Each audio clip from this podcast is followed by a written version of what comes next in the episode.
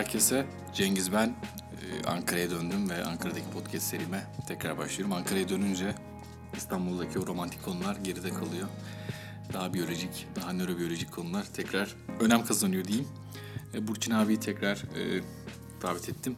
Sen arada dinledin mi abi benim non Ankara çalışmalarımı? Din, e, dinledim. Dinledin mi? Peki. Evrimsel psikolojinin üzerine orada biraz daha farklı, daha lakanyan bir di- dille babanın yasaları İstanbul'da geçiyor. Bana sorarsan aslında çok da farklı değil. Yani aslında babanın yasaları bana sorarsan doğanın yasaları. Ve muhtemelen organizmaların sosyal etkileşimlerinin bir, bir çıktısı gibi. E, bu yüzden bence çok iç içe. Zaten o yüzden e, bence dinamik kuramlar, Lakancı kuram ve hani biliyoruz aslında Freud, Darwinist Freudian kuram aslında çok da, da Darwinist e, ya da o evrimsel psikoloji görüşleri çok iç içe. O yüzden zaten muhtemelen geçerliliği e, hem klinik olarak hem de bana sorarsan felsefi olarak e, bundan m, geliyor. Yani aslında temelleri son derece kültürel e, ya da üst yapıyla ilgili gözükse de temelde biyolojiyle doğrudan oturduğu için bence bu kadar geçerli. O yüzden babanın yasası, babanın adı da biyolojik bir tarafı vardır diye düşünüyorum. Peki. e, bugün abi ne konuşacağız? Bize neler getirdin? Valla hani en son e, konuştuğumuz konudan belki devam edebiliriz. Yani istismarı konuşmuştuk. Onun daha spesifik bir başlık altında. Evet olabilir. Biraz da belki hani hani ilgi çekici de olur diye düşünüyorum. En son fiziksel istismarı konuşmuştuk. Ve orada daha çok tabii ebeveyn yatırımı açısından, ebeveyn çocuk çatışması açısından konuşmuştuk fiziksel istismarı. Yani gen havuzuna katkı sağlama gibi. Bugün belki biraz daha hani rahatsız edici ondan sonra ve insanın aklının daha da e, almadığı konular olan mesela pedofiliden belki ensesten bahsedebiliriz. E, onları konuşabiliriz belki diye düşündüm. Bilmiyorum hani Konuşması zor ama bir yandan da konuşulması gereken konular. Yani bir böyle böyle derin konular özellikle konuşulduğunda bence meşruiyet kazanmıyor da e, farkındalık e, artıyor. Ben yine kadına şiddet konusunu da böyle görüyorum. Yani e, yani kadına şiddetle de ilgili aslında e, bunların konuşulması olayı normalleştirmiyor. İnsanların gerçekten tepkisi daha büyük oluyor. Şimdi tabii bir şeyin kanuna aykırı olması, nizama aykırı olması e, onu evrimsel psikolojinin temelinde de dediğimiz gibi doğaya aykırı olması anlamına gelmiyor bazen. E, doğada bu var mı? Varsa niye var? İnsan da bunu aslında e, nasıl görüyoruz? Yine tabii bunu işte dediğim gibi normalleştirmek için değil, mekanizmayı anlamak için konuşuyoruz ve e, aslında işte il- ilgi de çekici bir yandan. Evrimsel psikolojinin o büyüsü insanı okumaya, araştırmaya da sevk ediyor.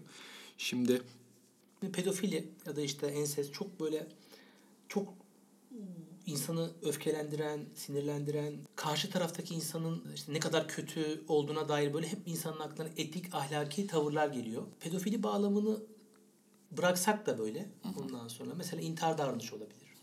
Bir kişi pedofilik davranışta bulunduğu zaman işte sapık diyebiliriz. İntihar davranışında bulunduğu zaman zayıf karakterli diyebiliriz. Kleptomanik olduğu zaman e, hırsız diyebiliriz. Ya da nenfomanyak olduğu zaman işte sapık sapık diyebiliriz. Burada şöyle bir e, hani eleştiri var. Özellikle bu feminist e, ekolün evrimsel psikolojiye bakışıyla ilgili de bir spekülatif bir tartışma. Hatırlayamadım ismini. Bir makalesine geçiyor. Bir feminist e, evrimsel psikolojiye ilgilenen bir feministin herhalde. Şöyle diyor. Evrimsel mekanizmalar boyundan yukarı geçmez. Ya da geçemiyor diyor. Bunu şöyle diyor. Mesela diyelim ki hani şey vardır ya işte diyafram ya da işte bu neydi o diyaframı uyaran sinir 12. sinir miydi? 11. sinir miydi? Ee, işte normalde çok uzun bir yol dolanır. Ondan sonra aslında dolanmaması gerekir. İşte nasıl açıklar bunu? Zürafada bile vardır normalde. Ee, bilmem kaç metre aşağı iniyor. Oradan geri çıkıyor. İşte bu evrimsel açıdan bir uzantı. İşte apandist olabilir. Diğer organlar olabilir. Bunları açıklarken evrimsel modeller mantıklı olabiliyor. Ya da ne bileyim laktoz intoleransı mesela. Ondan sonra normalde laktozu sindirmek aslında temelde problemli bir şey insan için. Ama modern dünyada tam tersi laktozu sindirmemek problemli. Hani düşününce doğada anne sütünü e, emip bitirdikten sonra süt süt kullanmaya, sütle hani süt tüketmeye devam eden tek canlı biziz. O yüzden aslında şu anda hani bakınca laktozu sindirmek bir problem. Yani evrimsel tıp ilkelerine göre. Ee, neden? Çünkü doğada süt yok 5 yaşındaki bir işte e, primat için. Fakat e, bu hani bunlara bakınca mantıklı gelebiliyor. ondan sonra vücut, organizma. Fakat olay boynun yukarısına, tırnak içinde tabii. Yani zihne kaydığı zaman e, burada bir direnç oluyor. E, ve kabullenilmek istenmiyor. Ya da işte dediğim gibi kültürel ya da sosyal bilimlerin o standart sosyal bilimlerin koyduğu dirençler olabiliyor. Ondan sonra her şeyin biyolojiye indirgenmek e, ya da biyoloji indirgemek gibi bir eleştiri gelebiliyor ama aslında e, tersten bakınca bunu hani biyoloji indirgemek değil tam tersi evrimsel e, biyolojinin evrimsel psikoloji ilkelerinin zihinle ilgili bir şey açıklamasına yönelik bir isteksizlik, bir direnç olarak e, algılanıyor. Bunu da hani sembolik olarak evrim e, işte boyundan yukarı ilerleyemez mi? İnsanın boyundan yukarıya çıkamaz mı? gibi bir ironik bir taraf var. İşte mesela işte kadın cinayetleri olabilir, flör şiddeti olabilir e, ya da buradaki gibi pedofili olabilir, hırsızlık, kleptomanik durumlar olabilir vesaire vesaire.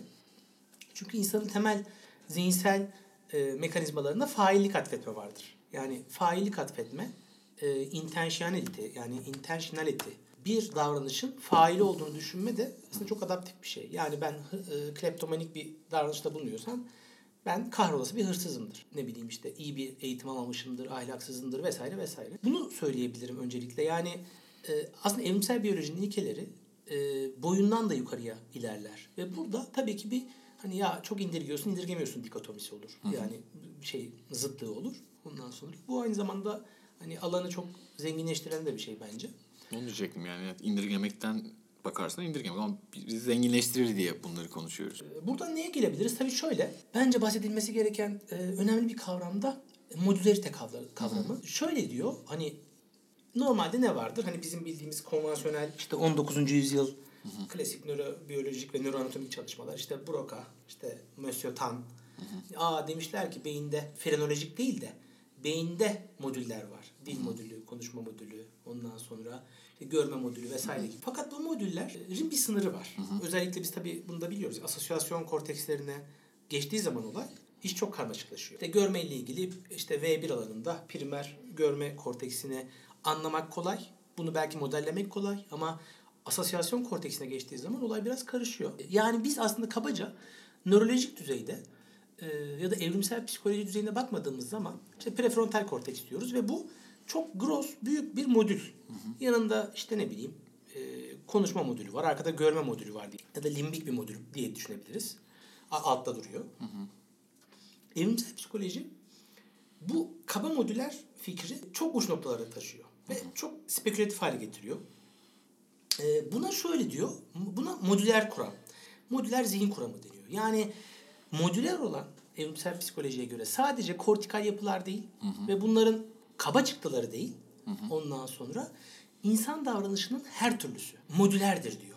Mesela ben heteroseksüel ve non pedofilik bir birey olarak bir kadını çekici görmemle ilgili, bir kadından etkilenmemle ilgili zihninde modüller olduğunu söylüyor. Hı hı. Bu modüller göğüs kalça oranı hı. kabaca yani mesela bununla ilgili çok çalışma yapılmış. Yanlış hatırlamıyorsam 0.7 oranında. Hı hı. Yani göğüs kalça oranı ya da kalça e, bel oranına bakıldığı zaman bu çekicilikle ilgili hı hı. E, oluyor. Ve diyor ki burada şimdi bir heteroseksüel bir erkek için konuşuyorsak ondan sonra çekicilik için ya da işte kadınlarda ters V gibi hı hı. düşünebiliriz. O görüntüyü, dış görüntüyü algılama ile ilgili modül var. Hı hı mental bir modül. Bir de yanında cinsel olarak uyarılma ile ilgili bir modül var. Ve bunlar hı hı. yan yana. Ve bunlar çoğu insanda evrensel diye söylüyor. Hı hı. Ee, ve bu evet. modüllerin oturmasından ve bu modüllerin birlikte iş görmesinden bahsediliyor. Yani evrensel demişken zaten işte mesela işte bu e, dünya işte güzellik, kainat güzellik yarışmalarına baktığın zaman aslında e, tabii değişmekle birlikte hiçbir insan birbirine benzemez belki ama aslında genel o işte e, proporsiyonları, işte bel kalça oranları aslında benzer tipte. Yani aslında hani diyoruz ya güzellik görecelidir şeydir ama işte herhalde bir, bir ortalama bir güzellik algısı da var ya da bir bedenle ilgili bir zihinde bir algı var. Aynen. Hani bu özellikle kültürel e, çalışmacılar buna itiraz edebiliyor. Hani güzellik evrensel değildir hı hı. E, diye. E, ama aslında bakınca muhtemelen şartlara göre, duruma göre, yere göre e, bunlar evrensellik gösteriyor. Tabii ki şöyle şeyler var. Mesela zayıf bir e, işte 0.7'lik bir göğüs kalça oranı ya da işte bel kalça oranı daha batı toplumlarında e, çekicilikle ilişkiliyken bu doğuya doğru gittiği zaman ya da işte daha fakir, daha sosyoekonomik düşük toplumlarda biraz daha artabiliyor. Neden? Muhtemelen burada yağlanmayla ilgili, işte farklı dinamikler, doğurganlıkla ilgili e, ifade ya da tarih öncesi e, bu mağara resimlerinde düşünürsek ya da heykelcikleri düşün. Hep şişman o kilolu kadınlar. Muhtemelen işte o doğurganlık ve çocuğa bakabilecek yeterli kaynakları sembolize ettiği için. Ama bir evrensellik sergiliyor. Modüler zihin kuramı bu yüzden önemli. E, yani her türlü davranışı e, evrimsel psikoloji kabaca modüllerden tanımlıyor. Dediğim gibi çekicilik modülü, neyin çekici olacağına dair modül, bununla birlikte ne kadar uy- uyarılacağına dair bir modül. Bunlar zihnimizdeki nörobiyolojik yapıların e, modüler çıktıları ve bu modülerite meselesi problemli ve aynı zamanda daha sonra evrimsel modellerinde pedofilinin ya da belki ensestin önemli olabilir. Bu yüzden bahsetmek istedim. Yani evrimsel psikolojinin e, temelde beyni bırak, beynin çıktısı olan e, zihinsel işlevlerin dahi modüler olarak anlaşılmasını e, sağlıyor. Bu kıymetli, önemli bir görüş. Yani ve özellikle buna karşı çıkılabiliyor. Çünkü çok karmaşık ve kestirilemez olduğunu düşünüyoruz. Yani diyor ki bir daha klasik bir görüş. Çekicilik çok değiştir. Hani güzellik kişiden kişiye göre değişir. Ama modüler kuram diyor ki aslında modüller kabaca düzgün çalışıyorsa çok değişmez. Ufak tefek farklar sergiler ya da bu çekicilik farklı ortamlarda farklı özellikler gösterebilir ama kabaca bu modüller doğru çalıştığı müddetçe e, doğru iş görür ve tabii belki daha sonra bahsederiz e, bu pedofili de bu modüllerin doğru çalışmayacağı ile ilgili görüşler var. Bu açıdan anlamaya çalışıyor diye söyleyebilirim. Peki abi teşekkür ederim. Şimdi daha böyle bir teorik kısmı konuştuk aslında. Ee, Birazdan pedofili ve ensest konularını ayrı ayrı başlıklara açarak konuşacağız. Bu şekilde bir baştan bir başlangıç yapmak, giriş yapmak onları belki de daha anlaşılır kılacak. Dinleyen herkese şu ana kadar e, teşekkür ederim. Tekrar görüşmek üzere, hoşçakalın.